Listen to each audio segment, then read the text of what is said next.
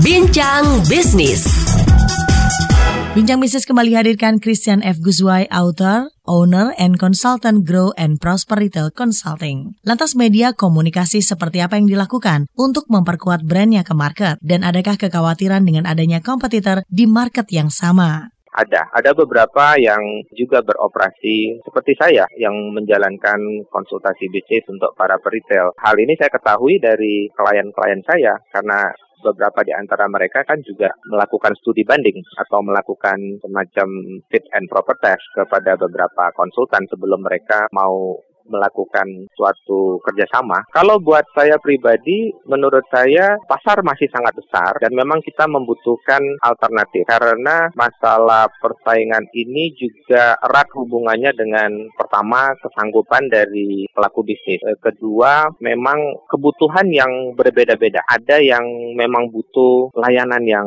tingkatnya barangkali boleh dikatakan lebih sesuai dengan permintaan mereka, maunya yang kualitasnya bagus. Ada yang cukup senang dengan layanan yang biasa-biasa atau sifatnya masih basic. Jadi pasar sendiri sebenarnya tersegmentasi sehingga buat saya pribadi itu tidak terlalu masalah. Artinya saya tidak melihatnya sebagai persaingan. Malah saya melihatnya sebagai hal yang baik. Konsumen mempunyai banyak pilihan. Klien mempunyai banyak pilihan. Mereka bisa memilih layanan saya atau memilih layanan yang lain yang menurut saya itu bagus. Ada pilihan. Selalu baik kalau konsumen mempunyai pilihan. Nah, buku. Buat saya, buku adalah sarana terbaik untuk menggapai rekan-rekan peritel kita yang ada di daerah-daerah. Di buku terbaru ini nanti Mbak Dona bisa lihat bahwa klien pembaca buku saya itu betul-betul dari ujung terbarat Indonesia, dari Banda Aceh sampai ke Papua, kemudian dari ujung utara kita di Manado sana sampai ke ujung selatan di Pulau Flores. Mereka itu adalah pembaca-pembaca buku saya. Inilah yang saya inginkan ketika saya menulis buku bahwa meskipun saya tidak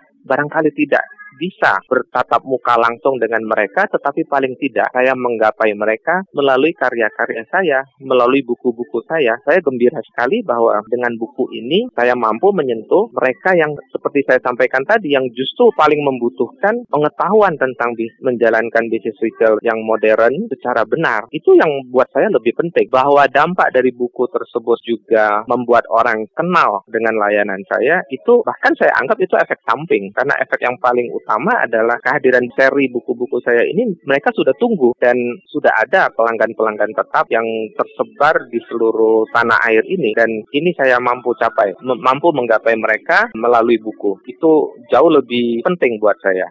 Lewat bukulah keinginannya untuk menggrab market retail dianggap sebagai media yang tepat untuk menjangkaunya. Lantas apa harapan ke depan yang masih ingin dicapai? Dan kendala seperti apa yang dijumpai sejak usahanya dirintis? Kesulitan pertama adalah kurangnya kesadaran. Mereka tahu bahwa mereka sangat kurang ilmunya, tetapi kesadaran untuk membenahi perusahaannya segera itu yang saya lihat masih kurang. Jadi mereka merasa bahwa membenahi perusahaan dengan meng-hire konsultan yang mampu membawa perubahan di perusahaan mereka itu masih sangat dianggapnya biaya semata. Mereka tidak melihatnya itu sebagai investasi yang mampu mengembalikan nilai perusahaannya jauh lebih tinggi bila mana dibenahi. Jadi contoh ya kita sudah bertemu tahu apa yang harus dibenahi tetapi tidak bersedia menginvestasikan dirinya untuk membenahi perusahaan. Tentu ada biayanya, tidak gratis. Itu tantangan terberat. Kedua, kita kadang-kadang para pebisnis ini terjebak, terjebak dengan kebiasaan. Jadi meskipun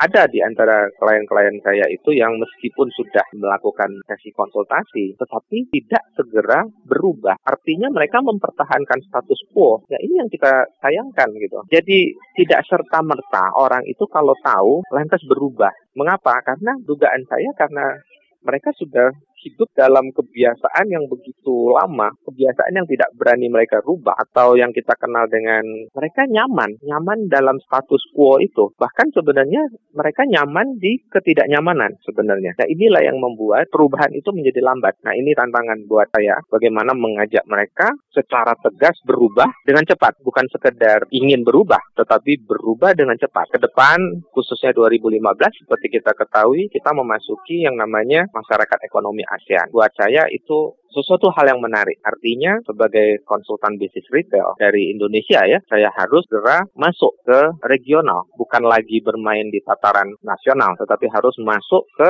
regional, kawasan, bukan lagi jago kandang. Kita pun harus masuk ke regional. Jadi pasar saya menjadi besar, bukan hanya Indonesia, tetapi juga ASEAN. Dan mimpi terbesar saya adalah suatu saat ketika nanti ada seminar, ada conference, orang Indonesia bukan hanya menjadi pendengar, bukan saja menjadi peserta conference atau seminar, tetapi menjadi pembicara, menjadi yang memberikan kontribusi kepada dunia, kepada regional, bukan sebagai konsumen, tapi sebagai produser. Itu yang kita, yang mimpi terbesar saya. Artinya next step, bahkan buku saya pun harusnya masuk bukan lagi sebagai buku berbahasa Indonesia, tapi segera menjadi buku berbahasa Inggris yang akan beredar di kawasan, bukan hanya beredar di Indonesia. Mitra bisnis bisnis sampai di sini perbincangan kami bersama Christian F. Guswai, author, owner, dan konsultan Grow and Prosper Retail Consulting. Jika Anda memiliki usaha sejenis atau bisnis lainnya dan tertarik untuk berpartisipasi dalam bincang bisnis ini, silahkan hubungi Pas FM Jakarta di 633 9160. Saya Dona Oriza.